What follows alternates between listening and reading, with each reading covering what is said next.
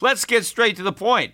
You want to grow your portfolio to deal with the rising cost of inflation, to pay off your debt or your mortgage, pretty much anything standing in the way of you and financial freedom, right? Well, with Yahoo Finance, you can get access to the news, data, and tools that you need in order to help you reach that financial freedom. And when it comes to your financial future, you think you've done it all. You've saved, you've researched, you've invested all that you can. And now you need to take those investments to the next level by using what every financial great uses Yahoo Finance. For more than 25 years, Yahoo Finance has been the brand behind every great investor. They're the number one finance destination, producing a holistic look at the financial news cycle, including breaking news, original perspectives, analyst ratings, independent research, customizable charts, and so much more. For comprehensive financial news and analysis, visit the brand behind every great investor, yahoofinance.com, the number one financial destination. That's yahoofinance.com. Did you know a 2018 study showed half of prenatal vitamins tested had unacceptable levels of heavy metals? I'm Kat, mother of three and founder of Ritual.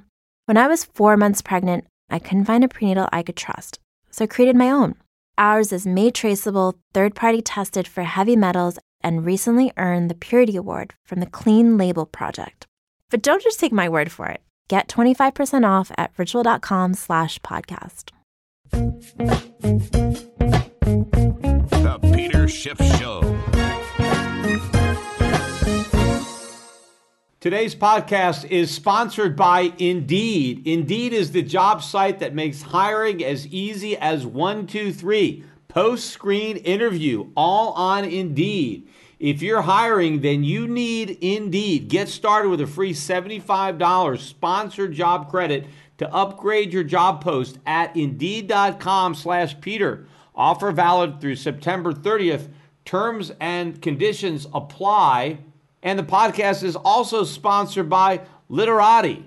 Literati is the subscription book club that makes it easy to get unique and interesting books delivered to your door. You can redeem your 30-day trial for only 99 cents at literati.com slash gold a lot of people had been messaging me on Instagram, on Twitter, that I had to watch this new documentary by Frontline, The Power of the Fed. And so I finally got around to watching it this morning. And you know, before I watched it, my expectations were not that high. After all, it's PBS, public broadcasting, right, a government entity. So the bar was set pretty low in my mind, even though a lot of people had told me, hey, this is really good. They really exposed the Fed and they're very critical of the Fed. You know, I really wanted to see it for myself before I uh, reached any conclusions. So I watched the documentary. And you know what? As low as I set the bar, I didn't set it low enough because they didn't even meet my low expectations. I did not think this documentary did a good job at all of exposing the Fed. In fact, I don't even think it was really a documentary. I think it was more of a propaganda piece than a legitimate investigatory news story. First of all, the host, a correspondent, was a guy by the name of James Jacoby. And so he's the guy uh, that narrates this and does all of the interviews. And from my perspective, what I really think the agenda was behind this supposed documentary was not so much to say, hey, the Fed is a bad actor, the Fed is responsible for these problems. It was really to say that the Fed is using its power incorrectly that the Fed is concentrating its powers on the rich and neglecting everybody else. And the one aspect where the Fed has done damage is the moral hazard and asset bubbles and widening the disparity between the rich and the poor. That is basically the only criticism that this documentary got right. But moral hazard and enriching the wealthy with asset bubbles and all that, that's just one part of the damage that the Fed does. It's a lot more. That's like the tip of an iceberg. But this documentary ignored the iceberg and just focused on that one little tip. And I think it's because their agenda is to try to redirect the power of the Fed from Wall Street to Main Street, right? And so, hey, if the Fed can make the rich rich, why not just have the Fed make everybody else rich? The problem is, it doesn't work that way. The Fed can blow asset bubbles. And so the Fed can enrich the people temporarily who own those assets. But the Fed cannot create real economic growth. So it can't make workers rich. It can't increase real wages. It doesn't have that power. But I think the producers of this documentary believe that it does, and they probably want the Federal Reserve to focus its power on helping Main Street and therefore helping to fund this big government agenda that is now gaining traction in Washington. That's really the message here. And you know, when you think about power, because that's the, you know, the title, the power of the Fed, right? Because as if the Fed has the power to do good. Well, you know what? Power tends to corrupt. That's what Lord Acton said. And absolute power corrupts absolutely. And I think the Federal Reserve is the closest thing we have in the financial markets to absolute power. And it is absolutely corrupt. And also, you know, about power, right? It can be very destructive. Yes, power could be used for benevolent purposes, but it can also be used for destructive purposes. Remember John Marshall, the power to tax involves the power to destroy? Well, so does the power to inflate. Inflation is a tax. And what the Federal Reserve is using is its power to help the government tax us through inflation to destroy the economy. And that is the bigger picture that this so called documentary completely overlooks. But let me start dissecting this piece by piece. I'm going to go over it. I made some notes of what was said. And then after you listen to my podcast, you can go ahead and listen to this thing. Not that I really want to encourage it to get more views. Uh, but maybe you could at least go over there and make some comments because they are allowing comments. At least they haven't disabled the comments. So people can comment and maybe make some of these points on the comment section. So maybe some of the people who get brainwashed by the documentary, maybe they can get a little reverse brainwash if they bother to read some of the comments. Maybe you could direct people to listen to my critique of this documentary. And of course, I'm not criticizing it just because they didn't invite me to be a part of it. I mean, there are a lot of very ardent Fed critics, not just me, that could have been a part of this broadcast. They only had a couple, and who knows how much of their real criticism got edited out before they had the final piece. Because a couple of the people that were there, I know, do have more sharp criticism of the Fed, but probably those particularly sharp criticisms were deliberately edited out of the final version. But look, they had nobody that was a real critic, certainly prior to the 2008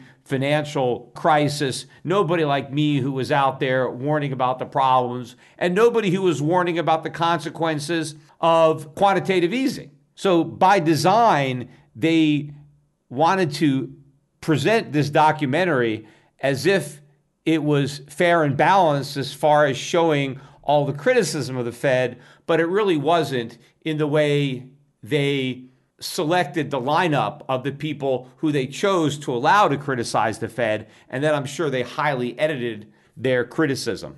But rather than really, you know, indict the Fed, which is what a true documentary would do about these asset bubbles. I mean, this is nothing like the documentary The Bubble produced by Jimmy Morrison, which did include me as one of the people who was very critical of the Fed. And by the way, the sequel to that original documentary, I think, is going to be released soon. If you haven't already seen that documentary, you can go to letusdisagree.com and you can purchase a copy of the Bubble movie. You could also see on their website there was the premiere in New York and there's a interview with me and some of the other stars from the Bubble movie. It's hosted by Liz Claman from Fox Business, but that's a real legitimate documentary that really puts the blame squarely on the Fed for everything. This documentary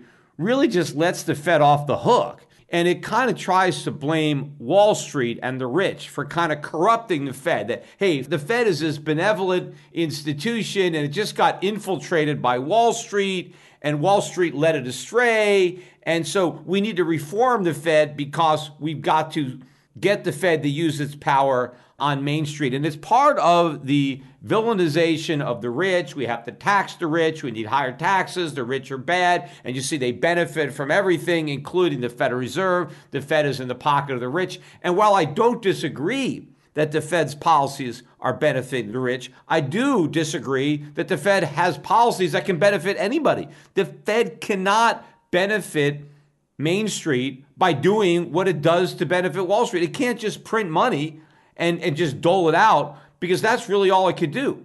But what this documentary does want the Fed to do is monetize the debts of the Biden administration so that the government could get bigger and solve some of these social problems that the producers of this documentary obviously believe government is capable of solving if it only had the cooperation and the help of the Federal Reserve. So let's take a look at the documentary itself.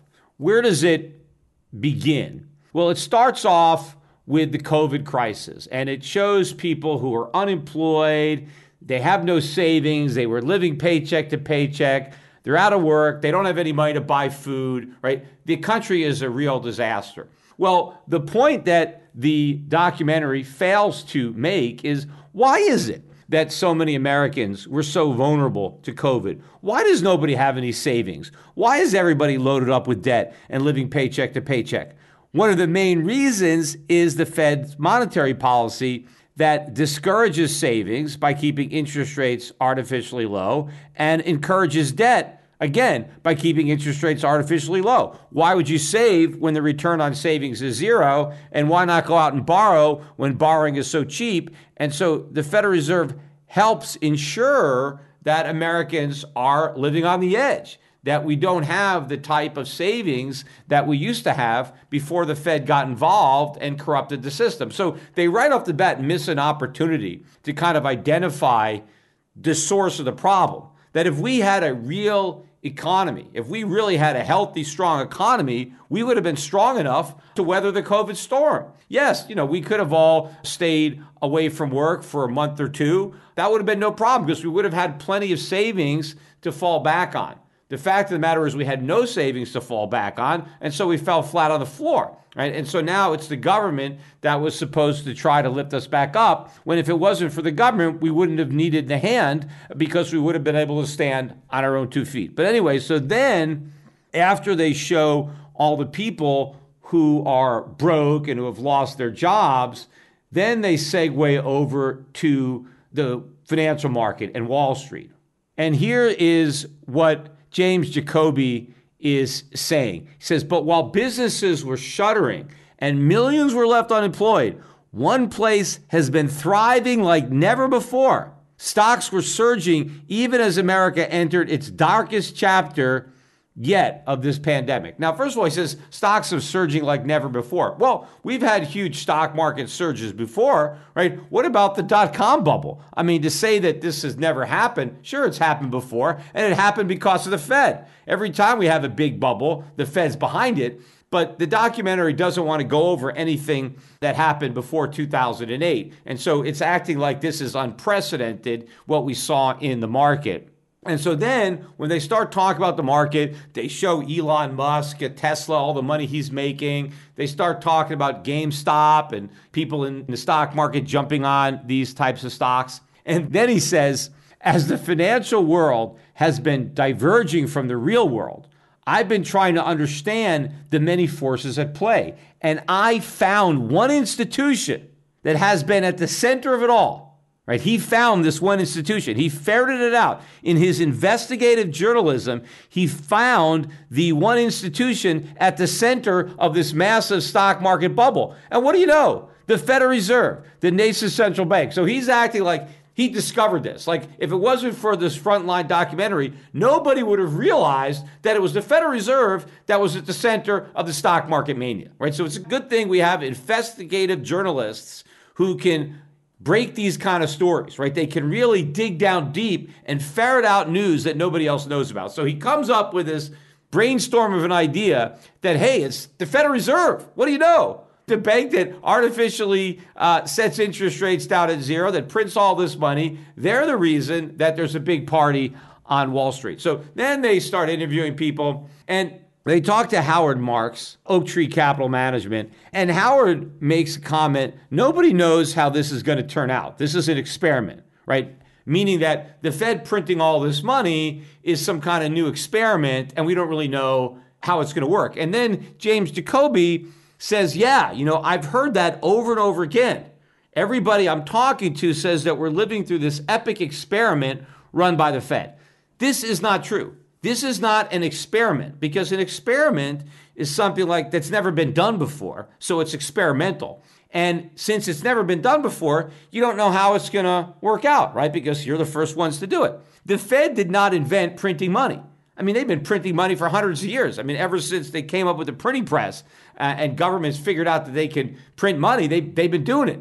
And so this is not new, and it's certainly not experimental because we already know how this ends. See, every nation in the history of the world that has done what the Fed is doing now, it's always ended in disaster. The currency always gets wiped out. It's massive inflation. So it can't be an experiment if it's been done hundreds of times throughout history, and the result is always the same every time you try it. So there is nothing new, there is nothing experimental about what the Fed is doing. We know how it's going to end. It's going to end in disaster. But then James Jacoby goes on to say this if you want to understand how today's financial world has grown so far removed from the real world and the role of the Federal Reserve, you need to go back to 2008 when investors, speculators, and Wall Street bankers nearly brought down the global economy. So, right off the bat, and this is early in the documentary, this sets the stage because Jacoby and the guys at Frontline are blaming capitalism, Wall Street investors and speculators for the 2008 financial crisis. They completely ignore the Federal Reserve's role in creating that crisis. They ignore all of the monetary policy prior to 2008. They pretend it never existed that the Fed never slashed interest rates to 1% following the bursting of the dot com bubble, which they also don't talk about, that the Fed also inflated. So when that bubble popped and they slashed rates to 1%, right, and you have these artificially low interest rates, and then you have a real estate boom, which ends predictably in the 2008 financial crisis, right? That was part of the subject of my 2007 book, Crash Proof, right? I, I, saw this. I saw this coming from a mile away. That's why I mentioned at the beginning of this podcast, they didn't have anybody like me at this documentary who was blaming the Fed for the 2008 financial crisis because they wanted to place all the blame for the financial crisis on Wall Street and on the rich because that is part of their agenda. So they pretend that the Fed didn't really get involved in manipulating the economy or artificially lowering interest rates or creating moral hazard or any of this stuff. It all started brand new in 2008. But it really started, of course, in the Greenspan era. It really started after the stock market crash of 1987. Right? Alan Greenspan had just become uh, Fed chairman. It was his first year as Fed chairman, and he began the policy that ultimately is the same policy that was later adopted by Bernanke and then by Yellen and now by Powell. It was all started by Alan Greenspan, yet he wasn't even mentioned once in this entire documentary. He wrote the playbook that everybody else is using, yet somehow his name didn't even come up in the entire documentary. Again, because they want to forget about all the mistakes the Fed made under Greenspan because they want to pretend that they didn't start making those mistakes until after 2008 when capitalism and the rich wrecked the economy and the Fed came in to save it. And then they immediately start interviewing with Richard Fisher. And Richard Fisher was president of the Federal Reserve Bank of Dallas in 2008. So he was right there when the financial crisis hit. And here's what he said What the Federal Reserve does is provide the blood supply for the body of our capitalist economy. And what happened in 2008 is that all the veins in the capillaries and the arteries collapsed. So every financial function had failed. It had collapsed, and we, right, meaning the Fed, had to restore them, right? First of all, there's so much wrong with this statement by Dick Fisher. First of all, in a true capitalist economy, there would be no Fed, right? So when you talk about the Fed and capitalism, they kind of, you know, don't go together. It's an oxymoron. The Fed is a government creation. It's not a free market creation. Under capitalism, interest rates are set by the market. They're not fixed by like a government entity. So the Federal Reserve is not part of capitalism, right? It is a parasite on the capitalist body. That's what it is. And really, what happened in 2008 isn't that the body of capitalism failed. It was that the government parasite, which had been killing it, was under attack by the immune system of the body, which is the free market. What happened in 2008 was all of the imbalances that had been created by the Federal Reserve were under attack by the free market. The free market was trying to correct all the distortions and all the imbalances. And of course, that brings about a recession or crisis as we're trying to fix right what the Fed broke.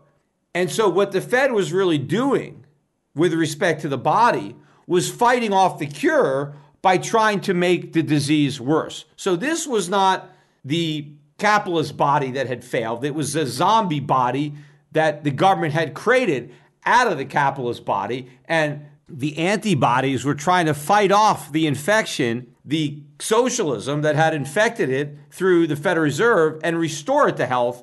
And the Federal Reserve prevented that from happening by making the virus stronger so that it could withstand the cure and get bigger and bigger. And so then, too, Jacoby mentions, now this is after 2008, right? Because Dick Fisher had just, you know, laid the foundation of what was going wrong with the economy in 2008. And then Jacoby in narration says that's when the Fed stepped in. In 2008, Fed officials decided to do something that they hadn't done in nearly a half century, right? That's 50 years, right? They began dropping rates, eventually to almost zero. Wait a minute. Something they hadn't done in 50 years, dropping rates. Rates were dropped to 1% in 2004, four years earlier. Not only does this documentary completely ignore the Fed monetary policy mistakes that were made prior to 2008, they pretend they weren't even made. They are completely missing that entire time period by saying the Fed had not slashed interest rates to near zero in 50 years. What is 1%? 1% is pretty close to zero. In fact, that was as close to zero as anyone was willing to go back in 2004 they started cutting them. Rates were over 5%. So to say that this was, you know, unknown territory, they had done something they hadn't done in 50 years, slashing interest rates, that's exactly what they did four years earlier. It didn't work then, and it's not going to work now. If hiring great people is your company's goal, you need a game plan to make sure it happens fast. Find the right person fast with Indeed's instant match. When hiring gets hard, you need Indeed the job site that makes hiring incredibly simple. Just attract, interview, and hire. In fact, with Indeed, you can do all your hiring in just one place, even the interviewing. Don't just hope your perfect candidate finds you, find them first. Indeed's hiring tools help you cut through the noise and hire faster and smarter. In fact, Indeed Instant Match provides a list of quality candidates whose resumes are on Indeed the moment you post a sponsored job ad. You can even invite them to apply right away, and according to Indeed data, candidates you invite are three times more likely to apply to your job than those who only see it in search alone. Plus, with Instant Match, Indeed data shows 90% of employers get quality candidates from Indeed's resume database as soon as they sponsor a job post, according to Indeed data. So join the 3 million businesses worldwide that use Indeed to hire great talent fast. And you can get started now with a $75 sponsored job credit to upgrade your job post at Indeed.com slash Peter. Get a $75 credit at Indeed.com slash Peter. That's Indeed.com slash Peter. Offer valid through September 30th. Terms and conditions apply. With Chime Secure Credit Card, you can start improving your credit scores with everyday purchases and regular on-time payments. Get started at Chime.com slash build. The Chime Credit Builder Visa Credit Card is issued by Bancorp Bank N.A. or Stride Bank N.A. members FDIC. Results may vary. See Chime.com for details. Terms and conditions apply. Go to Chime.com slash disclosures for details.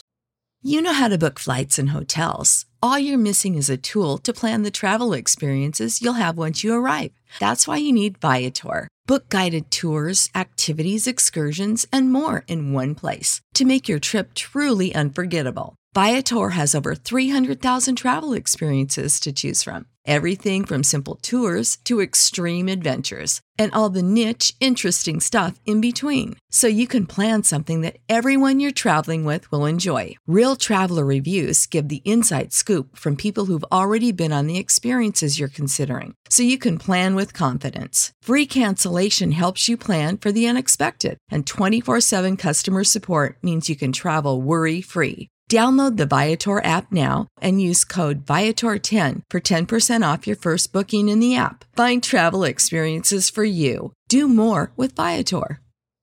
Here in America, work is in trouble. We've offshored our manufacturing, sent away good jobs, and lost so much ability to make things. American Giant is a company that's pushing back against this tide. They make high quality clothing, sweatshirts, jeans, dresses, jackets, and so much more right here in the USA. Visit American Giant.com and get 20% off your first order when you use code STAPLE20 at checkout. That's 20% off your first order at American Giant.com, promo code STAPLE20.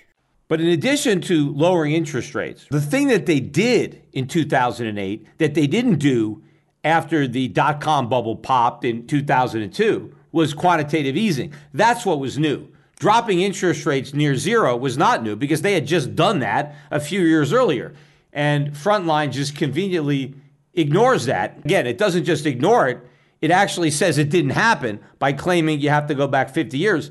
But then they talk about quantitative easing, which was something that they did not do when the earlier bubble pops. And so then you have Richard Fisher saying, and then there was this question what else can we do, right? So the people at the Federal Reserve were sitting around, okay, we've lowered interest rates to zero, but what else can we do? Because that's probably not low enough. And then the committee came up with the idea of quantitative easing. They just came up with this novel idea, quantitative easing. They didn't come up with anything except the name quantitative easing. Because what quantitative easing is, is just printing money. It's monetizing government debt. I mean, this has been around for centuries. They didn't come up with it, they didn't think about it. I mean, it's something that's been around, it's been causing disasters every time it's happened. So it wasn't some novel idea. The only thing that was novel about it was calling it quantitative easing. Because if they had actually been honest, and called it by what it actually is, monetizing government debt, well, then the public might not have been willing to accept it. So they had to dress it up, put lipstick on the pig,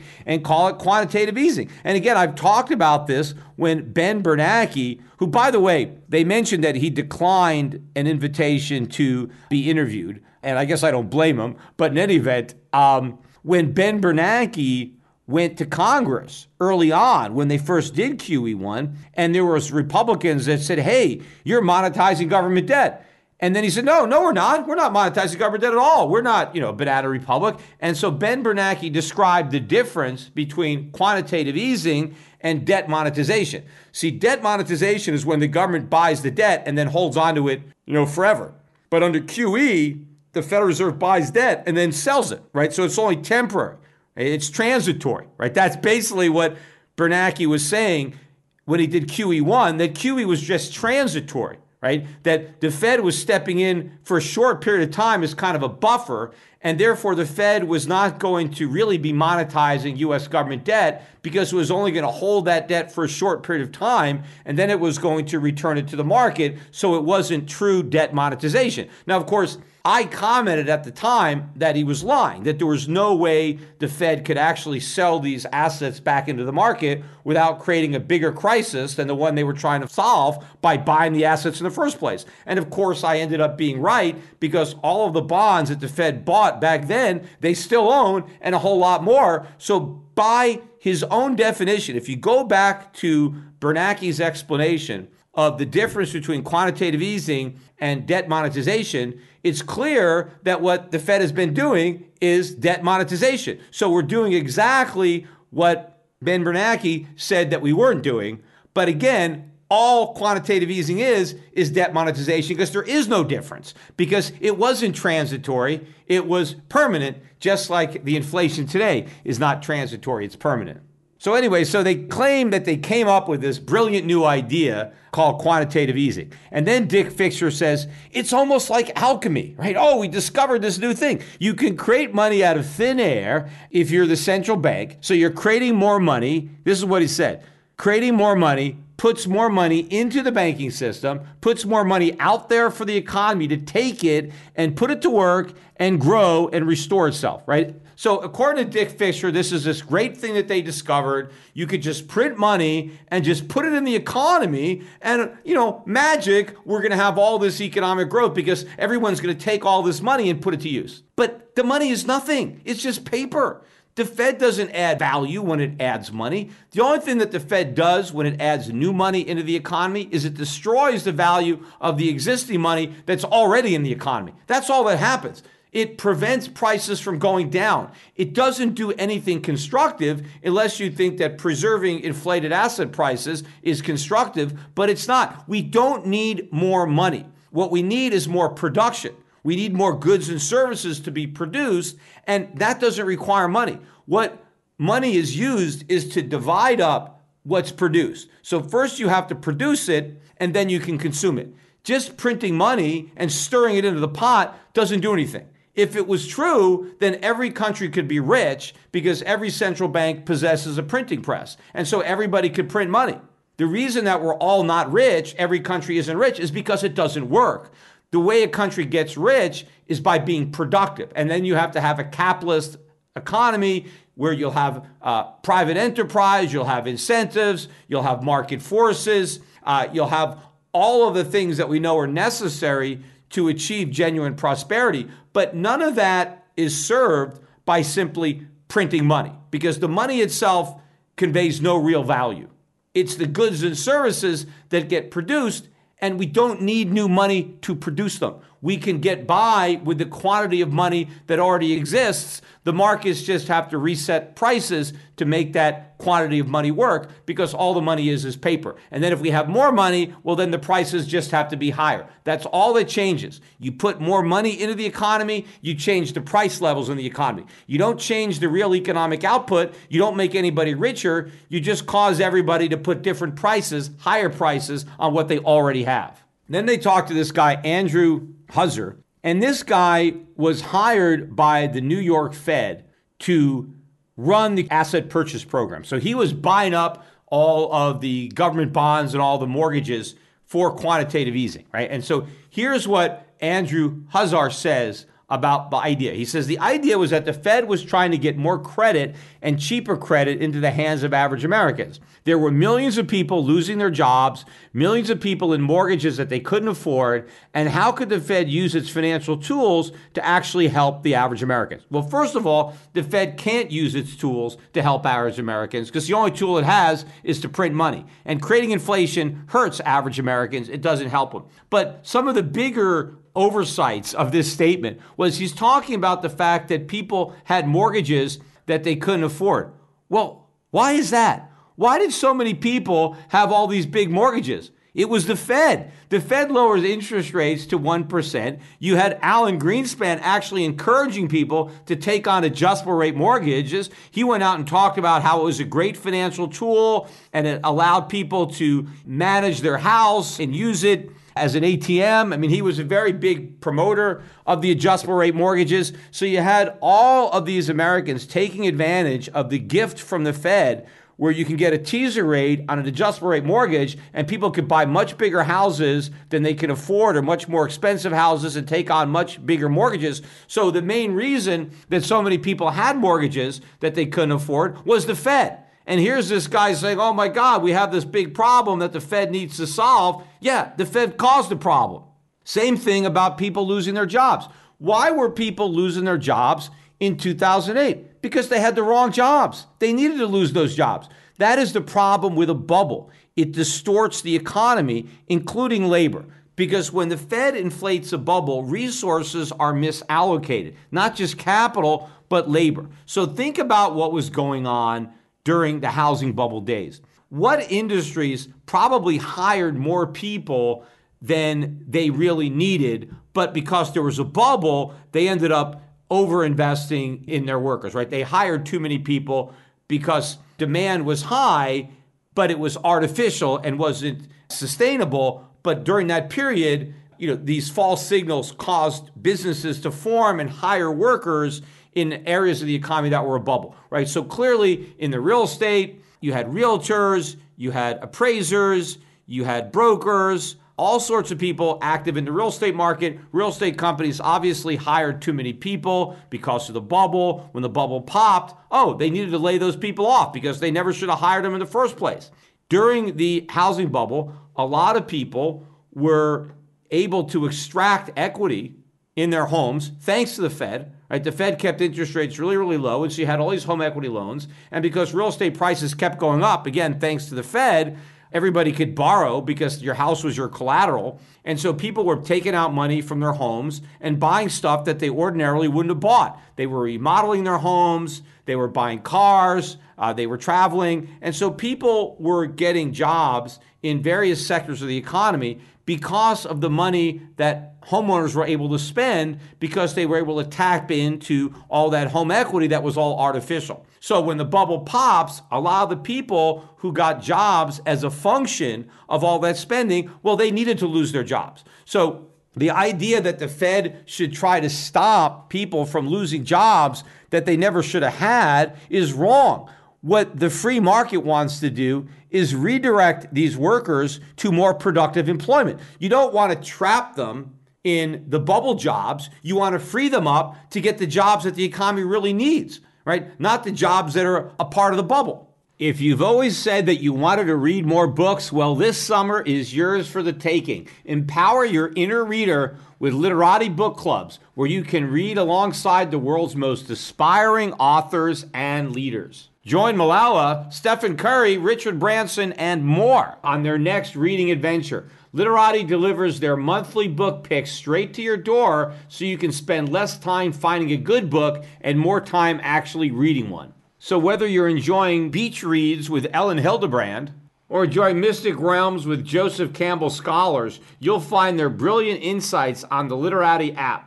Authors, leaders, and activists spark lively conversation in 12 unique book clubs, engaging a diverse community of readers from all around the world. That means that you can talk about Stephen Curry's favorite books with Stephen Curry for real. I joined Richard Branson's club, and I'm looking forward to receiving the July selection, Happiness. They also host exclusive interviews with the authors themselves, where you can ask your own questions and get the insider's answers you won't find at any other book club. All book club members can shop the entire Literati library at discounts that are so steep they'll look like cliffhangers, and with many books over 50% off. You can also move freely between clubs or use the standard membership to access anything and choose the books that you want delivered. The Literati Book Club inspires better reading habits. You'll enjoy the fact that the subscription gives you access to exclusive book clubs led by the world's most aspiring authors. So reimagine what a book club can be. Redeem your 30-day trial for only 99 cents at literati.com slash gold. Head to literati.com slash gold to learn more and read more with Literati. Literati.com slash gold. So then James Jacoby asks Andrew Huszar, is this something that had ever been attempted before? Right? Has anybody ever tried to do this? And he said, no. You have to realize that we were in the midst of the next Great Depression. This was an incredible collapse of the fundamental structure of the US economy in a very short period of time, and we were building the plane while we were flying it. I mean, first of all, the Fed created that structure, that collapse. The fact that the economy was literally a house of cards was all a creation of the Federal Reserve. They weren't just building the plane while they were flying it, they had already crashed the plane. And to say that what the Fed was attempting to do, it had never done before, it's almost exactly what it did before, just absent the quantitative easing. But when the NASDAQ bubble popped in 2000 or 2002, the Fed had the exact same strategy. Let's slash interest rates and try to inflate asset prices. That was the goal of quantitative easing was to inflate asset prices. Well, in 2002, they didn't need quantitative easing to inflate asset prices. They were able to inflate asset prices just by lowering interest rates to 1%. But the problem was the drug was no longer effective because by the time the housing bubble popped, which was much bigger than the dot com bubble, the drug of low interest rates wasn't enough. We had already built up a pretty big tolerance. I mean, after all, rates had been reduced to 1% the last time. So how much lower could they go? They went to zero. That's only 100 basis points lower. This economy needed a much bigger dose of monetary heroin, and so they supplied it with quantitative easing. But to say this was something that had never been attempted, they had just attempted it just a few years earlier, and it was an abysmal failure. You would think if the Fed tries something and it horribly fails, because 2008 should have told the Fed, if it didn't already know, which it should have known, and it could have known by reading my book or just reading any of the countless articles that I was sending out all over the internet between 2002 and 2008 criticizing everything the Fed was doing wrong and pointing out all the horrible consequences that awaited as a result of these mistakes. If they didn't know it before 2008, when that crisis hit, they should have realized, oh my God, look what we did. This was a disaster, right? They should have learned because we were supposedly on the verge of the worst economic collapse since the Great Depression. And this was the exact consequence of the Fed's policy mistake. So you would have figured this, and oh my God, look what we did. We better not repeat that mistake. But that's exactly what they did. They doubled down, or more than doubled down, quadrupled down on the policy that had just been an abysmal failure. Again, instead of learning from the mistake, they said, you know what, let's just make it even bigger and hope this time we have an opposite result. Right? If we just have a bigger dose of the drug, maybe it'll work. Maybe we'll get this economy so high that the drugs will never wear off and we could be permanently intoxicated. So then Jacoby talks again about the stock market rally that happened as a result of uh, QE1. And he says, What Fisher and other former Fed insiders told me is that the stock market rally was no accident. Well, of course it was by design. They specifically said that. And then Jacoby says, by design, the Fed's QE program effectively lowered long term interest rates, making safer investments like bonds less attractive and riskier assets like stocks more attractive. It was hard to argue with the results. Stock prices kept going up. Yes, of course, because quantitative easing was focused on making long term interest rates go down, not just short term interest rates, which was the focus of just the rate cuts. But of course, once the Fed brought down short term interest rates, the whole yield curve followed. But it was the very low short term interest rates that really made those teaser rates possible because there was a huge delta between taking on a 30 year fixed rate mortgage, which is what most Americans used to do, and taking on a one year ARM or something like that, or these teaser rates. This really enabled people to overpay for houses and and that was one of the biggest factors that caused the, the housing bubble. That and Fannie Mae and Freddie Mac uh, guaranteeing a lot of these uh, mortgages with teaser rates.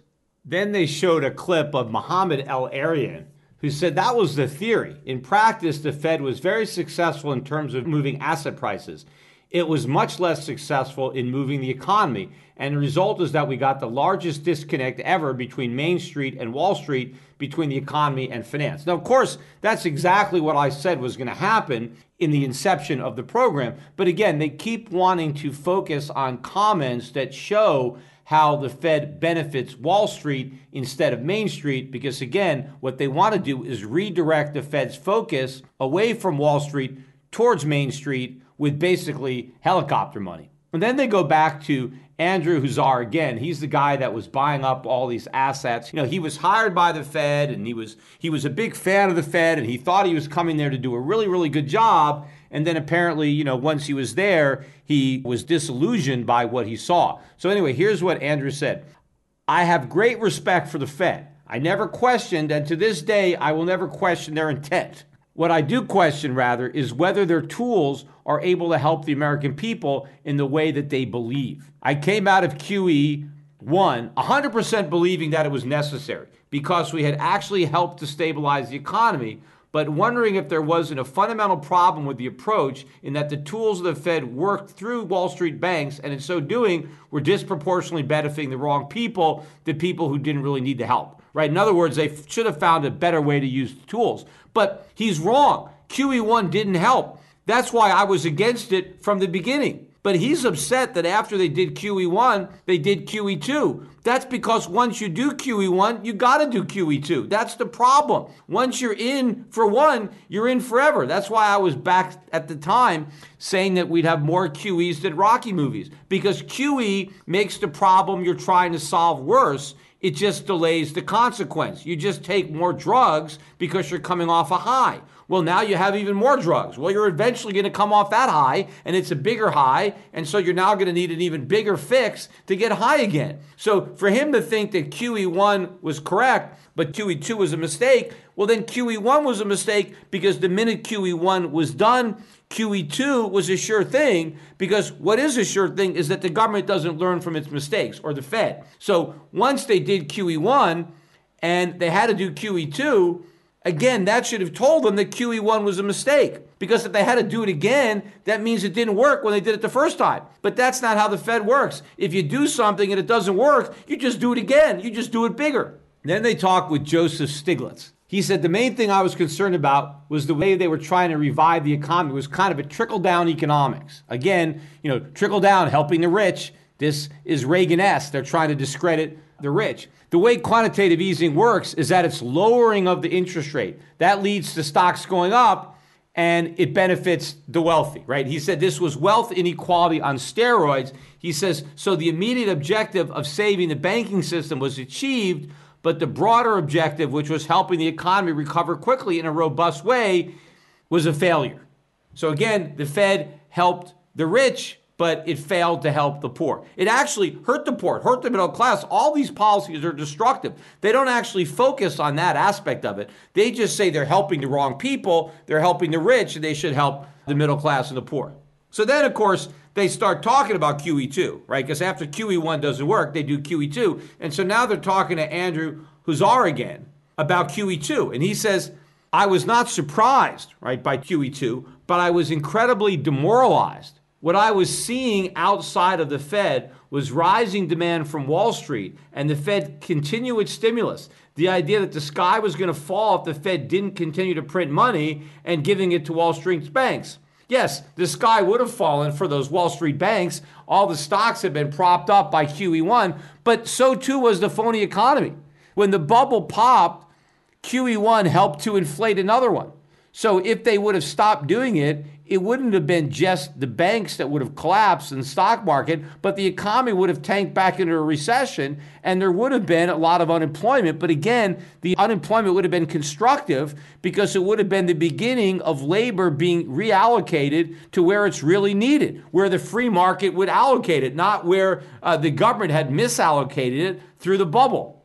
But then he goes on to say nobody was giving a coherent explanation as to how the Fed showering trillions of dollars on Wall Street banks was actually directly benefiting the average American. In other words, instead of showering Wall Street banks with trillions of dollars, they should have showered the people with trillions of dollars, as if that was going to benefit the average guy. And again, that's the whole point of this documentary. You're giving the money to the wrong people. Give it to average Americans. Look, it's a problem if you give it to average Americans. It's just paper. It's just inflation. It is not going to make Americans better off by destroying the value of their money. Just giving them more money that has less purchasing power doesn't do anything. But what it does do is it actually distorts the economy in ways that will impoverish people, not enrich them.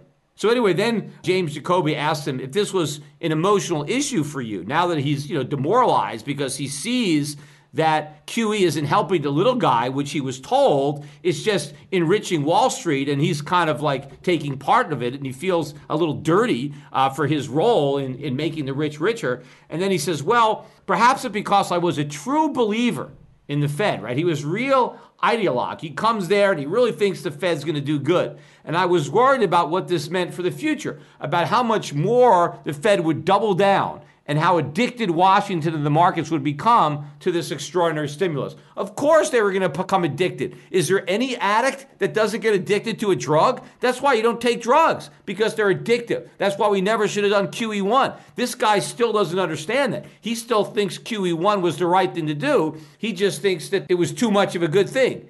It was the wrong thing from the beginning. And in fact, since QE1 made the problems worse, Right? We were in a worse situation after QE1 than we were before it, which left the government no choice, in theory, since they had already gone down this rat hole, to continue it. That's why, again, I called it a monetary roach motel when they did QE1. I said, we checked in and we're never checking out. That's what this guy didn't understand.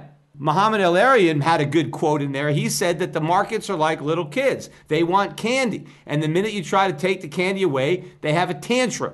And in fact, that was the introduction to the taper tantrum because they talked about how once they tried to withdraw the stimulus, they couldn't do it. Right? And Yellen dragged it out. And they talked a little bit about Janet Yellen and how long it took her to begin raising rates and how she raised rates once. And then, oh my God, the stock market fell. So she held off a year before raising them again. And she never really did much to unwind the balance sheet. That that didn't start until Powell, really.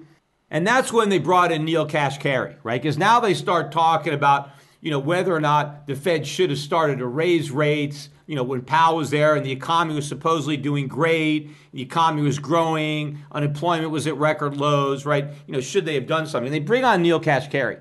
And here's what Neel Kashkari said. He first he says, the Fed has been on a mission. I've been on a mission to put Americans back to work and to help them get wages up, especially for the lowest income Americans. This guy is delusional. He thinks the Fed can make people's wages go up. The Fed's just got a printing press. I mean, yes, it can make their nominal wages go up, but it doesn't make their real wages go up. What makes real wages go up? Higher productivity. When you need mealtime inspiration, it's worth shopping Kroger, where you'll find over 30,000 mouthwatering choices that excite your inner foodie. And no matter what tasty choice you make, you'll enjoy our everyday low prices, plus extra ways to save, like digital coupons worth over $600 each week. You can also save up to $1 off per gallon at the pump with fuel points. More savings and more inspiring flavors make shopping Kroger worth it every time. Kroger, fresh for everyone. Fuel restrictions apply. What additional productivity results from merely printing money? None. All the Fed can do is create inflation and nothing else, and that does not benefit workers. Neel Kashkari does not know that, right? Power is dangerous when the people who wield it don't understand it. That's one way you could do a lot of damage with power when you have no idea what you've got.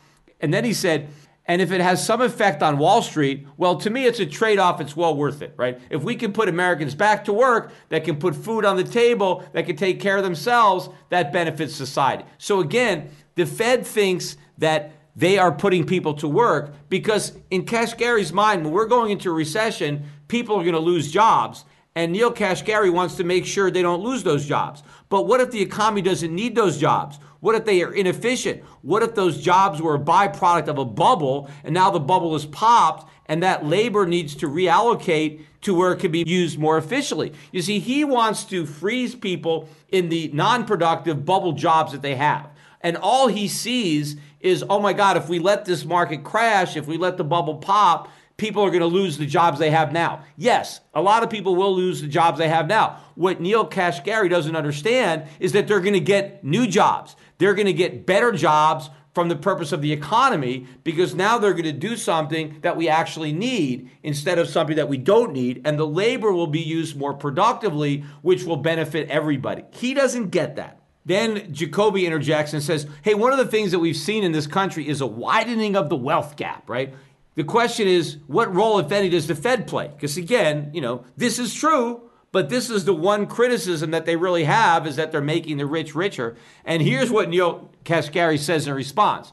Well, this is a great. And I'm glad you raised it. But most people who make this argument ignore the fact that for many Americans, they don't own a house, they don't own stocks, they don't have a 401k. Their most valuable asset is their job. So by putting people back to work and helping boost their wages, we are actually making their most valuable asset more valuable. No, they're not. They are keeping people in the wrong jobs. And by printing money, they are destroying the real value of their wages. See, what Neel Kashkari doesn't understand is that real wages were growing much faster in this country before the Federal Reserve existed. The Federal Reserve is not the engine to grow wages. It's capitalism. It's a dynamic free market economy with sound money. The Federal Reserve is one of the biggest reasons that real wages have not been rising to the degree that they were before the Federal Reserve was created. Then they actually brought in a Fed critic, Karen Petrou, who is the author of Engine of Inequality. I haven't read her book yet. It may be something that I might want to take a look at.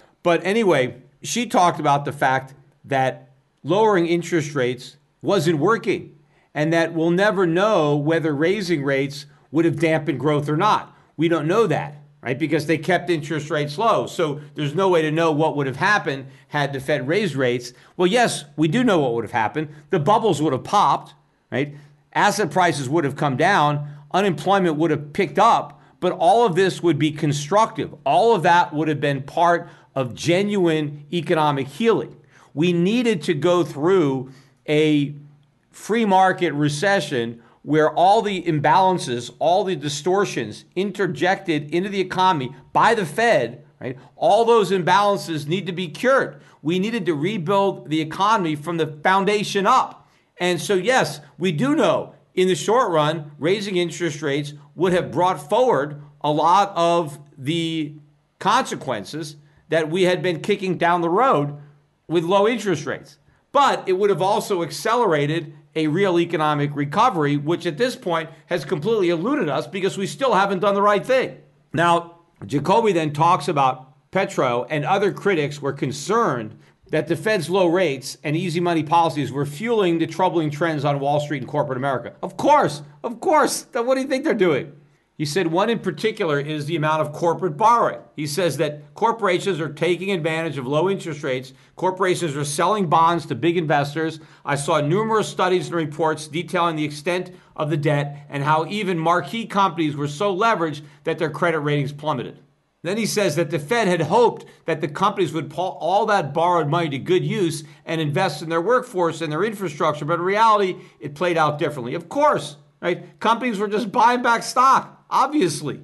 And then they brought in Sheila Bair, who was the former head of the FDIC. And she actually said some good things about moral hazard. Of course, the irony of Sheila Bair talking about the moral hazard created by the Fed is that she chaired the uh, FDIC, which does the exact same thing for the banking system. I mean, the FDIC is the poster boy for moral hazard. And what does the FDIC do? It ensures bank accounts.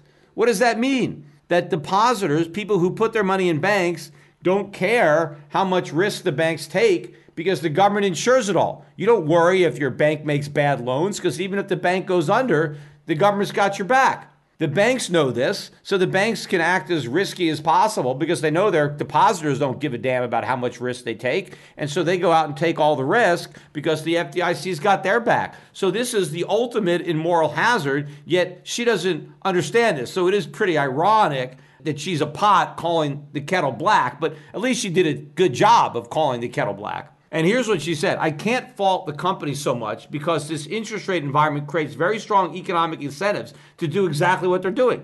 It's hard to create a new product. It's hard to come up with a new idea or a service. It's hard to build a plant and hire people and run the organization. But it's real easy to just issue debt and buy back stock and goose your share price, that's easy to do. It doesn't create any real wealth. It doesn't create real opportunity. It doesn't create jobs. It doesn't improve the labor market. But it's just another example of how these very low interest rates have really distorted economic activity and, frankly, been a drag on our economic growth, not a benefit. Exactly. She's 100% right. Again, she's not the best person to be saying it unless she wants to come clean about all the damage that the FDIC is doing to the economy. But I guess that's the subject of a different documentary.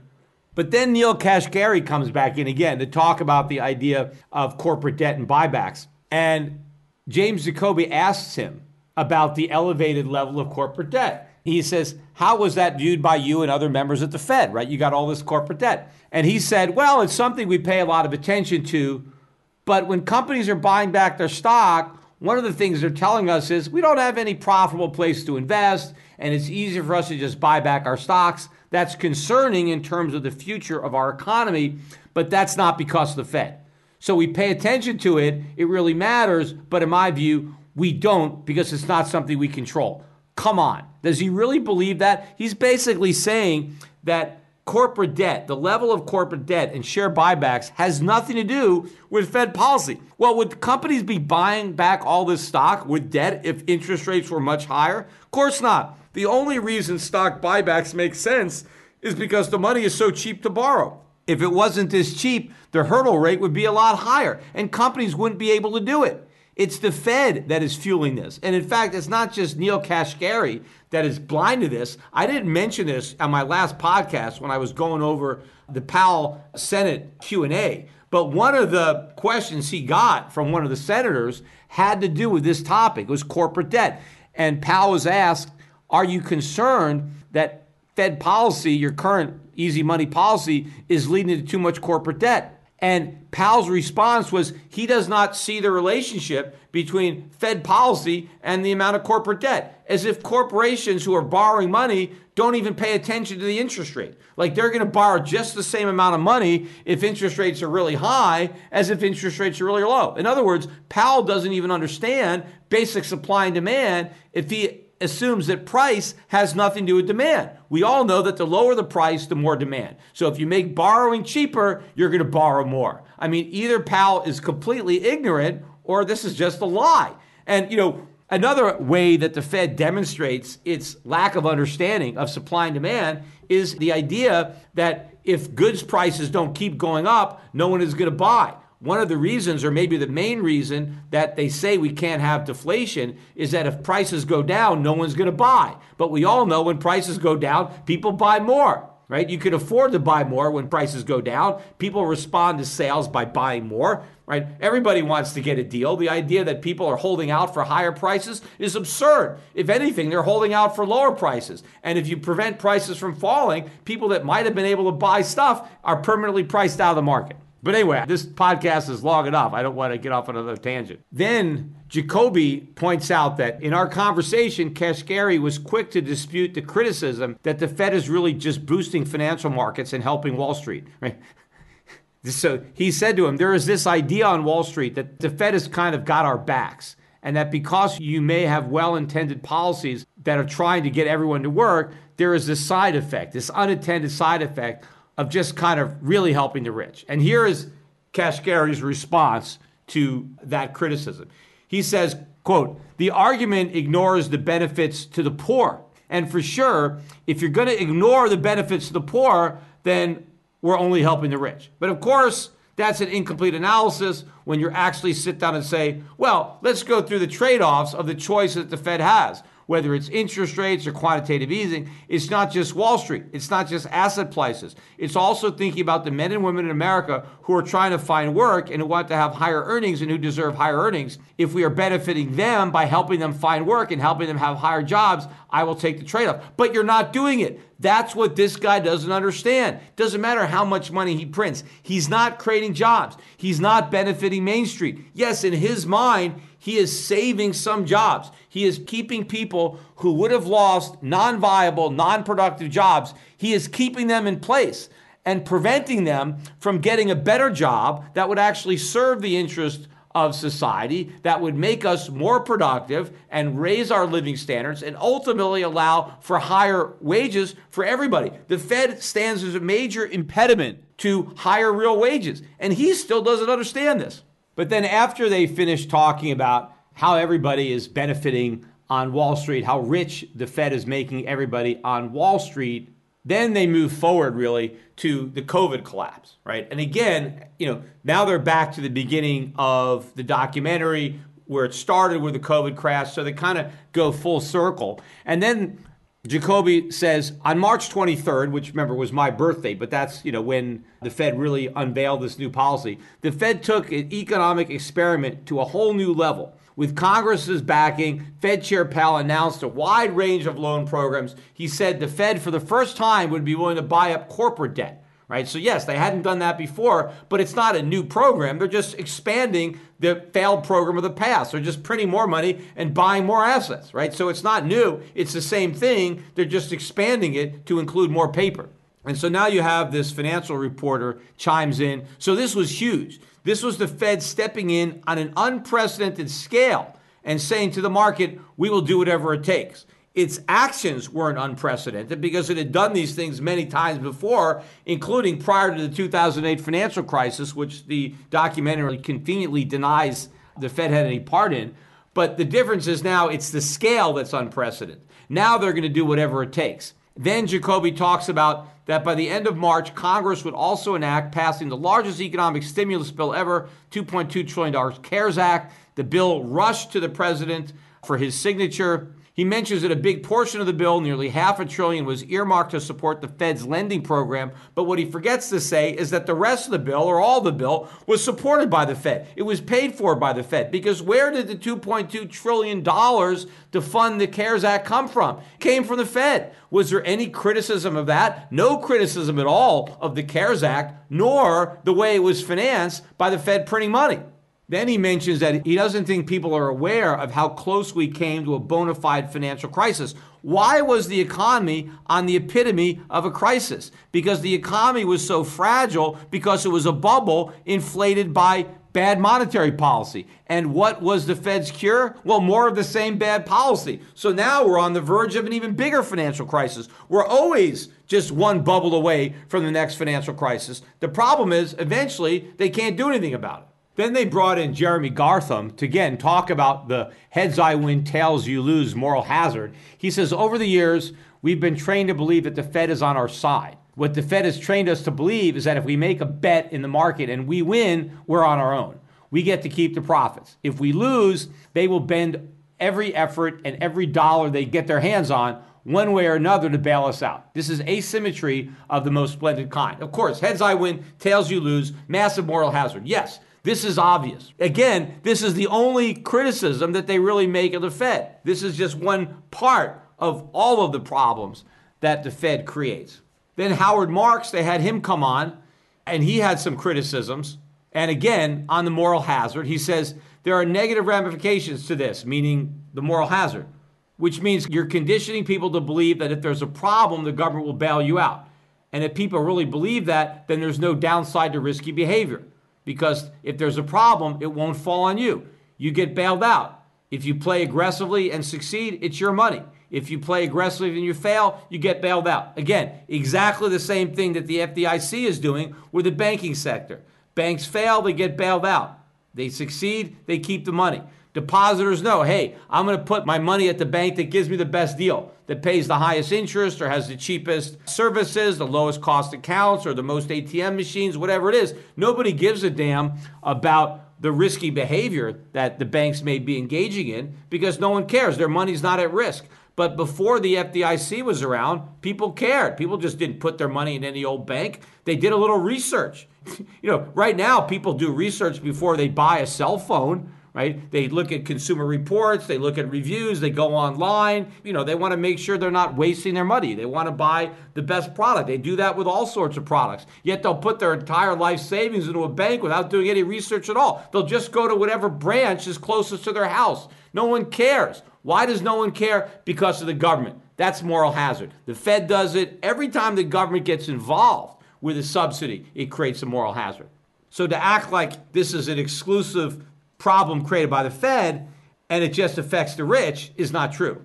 But then Sheila Bair again made some good comments on moral hazard. She said she fears the Fed is stepping in not just to bail out Wall Street, but the entire corporate America. It's starting to be embedded into people's thinking. People talk about the survival of capitalism, but this is the biggest threat to capitalism. In good times, when everybody can make money, you reap the profits. In bad time, the Fed just keeps stepping in. You have this never-ending ratchet up. The market's never correct. Absolutely.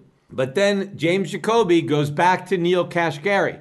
And he says, hey, wait a minute, Neel. This is the second time in 12 years that you and your institutions have had to funnel into the financial system trillions of dollars. And there is this sense that the financial markets have an ironclad backstop from the Fed, right? They did it in 2008, and now the markets collapsed because of COVID 2020, and they're doing it again. And Neel Kashkari says, Well, I completely agree that it's unacceptable that 12 years after 2008, we had to do this again. I am proud that we did what we did. It was the right thing to do. No, it wasn't. It was the wrong thing to do. He said it was necessary, but it is unacceptable as an American citizen that we have a financial system that is this risky and this vulnerable. Yes, it is unacceptable. But what Neel Kashkari doesn't understand is the reason the American financial system is this risky is because of him, because of the Federal Reserve, because of the moral hazards that he's created, because of the artificially low interest rates that have enabled all of this debt. When you marry moral hazard with artificially low interest rates or 0% interest rate, you get a toxic combination. So all of the fragility in the US financial system, all of the risk, all the leverage is a direct consequence of the Fed. Yet he is somehow absolving the Fed of all responsibility and he's just as mad as everybody else. He's upset that the system is so vulnerable. It's like Frankenstein creates a monster, right? And now Frankenstein is upset that the monster is wreaking havoc in the village. Well, accept responsibility, Dr. Frankenstein, for your own creation. And then Jacoby asks Kashkari, but what, if any, responsibility or accountability does the Fed have for the financial system having been so risky and so vulnerable? Perfect question. Great question. Here's Neel Kashkari's ridiculous answer. He said, Well, I think all financial regulators that have a seat at the table have a responsibility for what was left incomplete after 2008 and where we go from here. We need to use this crisis to finish the work that we did not finish after 2008. So, in other words, he's blaming the regulators. He's saying, hey, it's not our fault that we printed all this money. It's the regulators' fault for not making sure that people didn't act irresponsibly with all the free money that we doled out, which is a complete cop out and is ridiculous to try to blame a lack of government regulation that somehow the government needed to defuse the bomb that he set. Complete nonsense. He has got to accept responsibility. But this guy is completely brainwashed when it comes to his understanding of economics or the Fed. I mean, I, I, don't know that this guy's lying. I just think he's that clueless. He's, he just actually believes all this nonsense, which again makes him particularly dangerous. And then, right, James Jacoby, because he gets this ridiculous answer. And so he says, Hey, with all due respect, I wonder if you could be a little bit more explicit with me.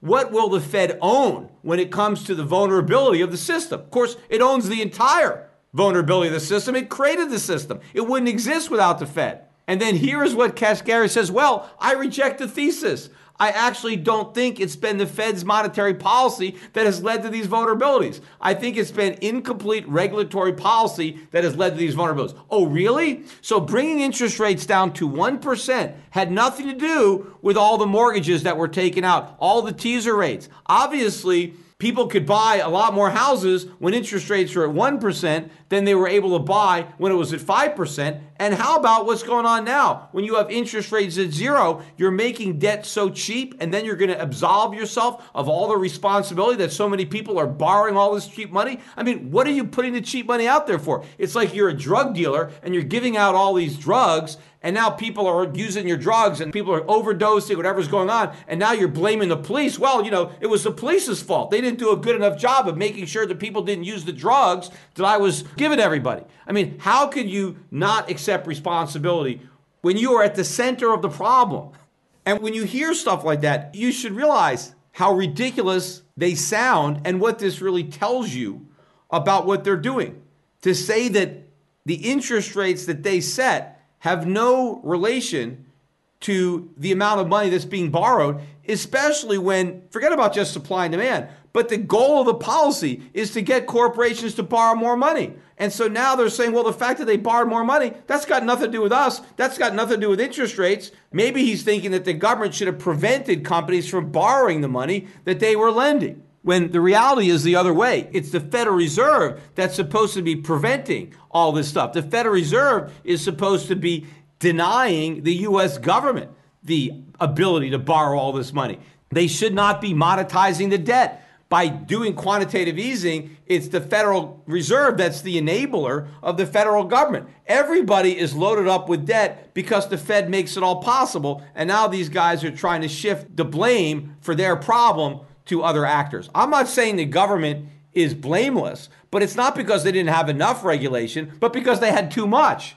Then you had along these lines, one of the best uh, lines from the documentary was from Peter Fisher, who was with the New York Federal Reserve at one time and he worked at BlackRock. And he said something that basically I've been saying for a long time. He said, It's pretty basic in medicine that our doctor may give us a drug which, in a small, punchy dose for a brief period of time, might help us recover from whatever ails us. But the same medicine in the same drug, taken in massive doses over long periods of time, might kill us or make us ill or have perverse side effects. Exactly what I've been saying. We are going to overdose on quantitative easing and artificially low interest rates. That overdose is taking longer than I thought. We're able to take more and more of the drug and we're higher than I thought the Fed would be able to get everybody. But all that means is the ultimate collapse is going to be that much worse. Then they start talking again now about the financial mania that we've seen recently. Uh, they talk about the stock market making new highs again, but then they talk specifically about you know the meme stocks and NFTs and cryptocurrencies and how everything is going up. So people are using all the cheap money to bid up all kinds of asset prices and people are getting rich. And then James Jacoby says there's a growing conversation right now about the Fed's role, about whether it's driving wealth inequality, whether it's driving asset prices into dangerous territory that could pop right in our faces, and whether the financial system can withstand that. These are the seemingly legitimate questions about being in what seems to be uncharted territory. Now, again, this isn't uncharted territory. We've charted this territory many times in the past. We have the dot com bubble, we have the housing bubble. This time we just have a bubble and everything, but the source is the same. It's just bigger, and the consequences are going to be bigger when the bubble bursts. And here again, Neel Kashkari, here's his answer. These questions come from people who are keen Wall Street observers he said, I have never once heard this line of questioning from a member of Congress that represents a low income or minority district. Never once have they come to us to say, Why can't you do more? They say, Oh my gosh, you're just benefiting Wall Street. Raise interest rates because I want to keep Wall Street in check. They say, Help my constituents find work. So he's basically saying that the congressman, nobody is demanding that he raise interest rates. Nobody wants tighter monetary policy. Of course, especially members of Congress who are looking for more government programs, they need the Fed to finance that. And these guys don't understand the difference between make work and a productive job because they don't have productive jobs themselves. They just think we could all be members of Congress and everything would be great. Somebody has to make stuff. So he said, that's why I find these questions so amusing because I hear from all the time from Wall Street, and there are these folks who don't care about what's actually happening on Main Street, but I don't hear it from Main Street. In other words, he's saying that nobody on Main Street is criticizing the Fed. All the criticism is coming from people on Wall Street who are criticizing the Fed for making Wall Street rich, but no one on Main Street is criticizing the Fed. Yes, they are maybe this guy has never been to Main Street, but a lot of people on Main Street don't know enough to be critical of the Fed because they don't understand all the damage that the Fed is doing, mainly because the media doesn't understand it either and does a lousy job of explaining it.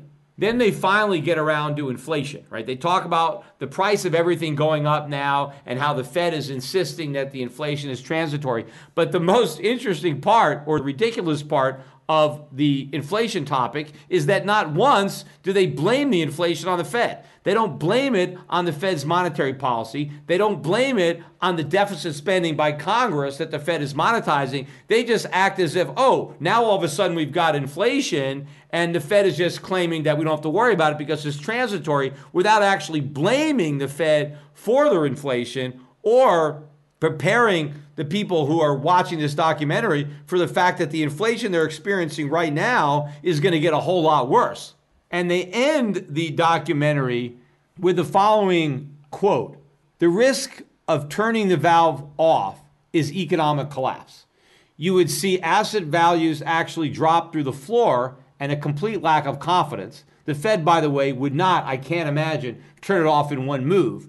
But when the Fed does move, it's going to want to do it probably quite gradually. And then the question is will they be able to do it in such a way that doesn't create massive economic dislocations? Now, we already know the answer to that question, which is no, because they've never been able to turn off the monetary spigots without creating massive dislocations. That's what happened when they tried to turn off the spigots after they inflated the dot com bubble. That's what happened when they tried to turn off the spigots after inflating the real estate bubble.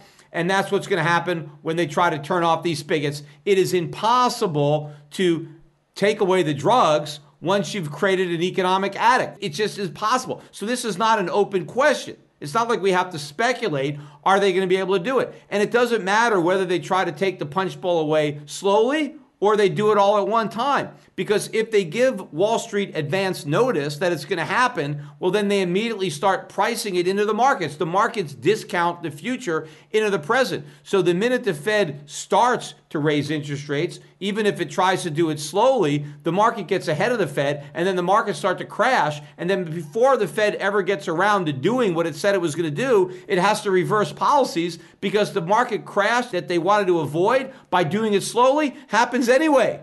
And then Jacoby ends the whole thing by saying, whatever the Fed does next, the consequences will affect us all. Well, we know what the Fed's going to do next because we know what they've done in the past. And they always do in the future what hasn't worked in the past, and it's not going to work in the future either. We're going to get the consequences. We're going to get the real crash. We're going to get the overdose. We're going to get the runaway inflation.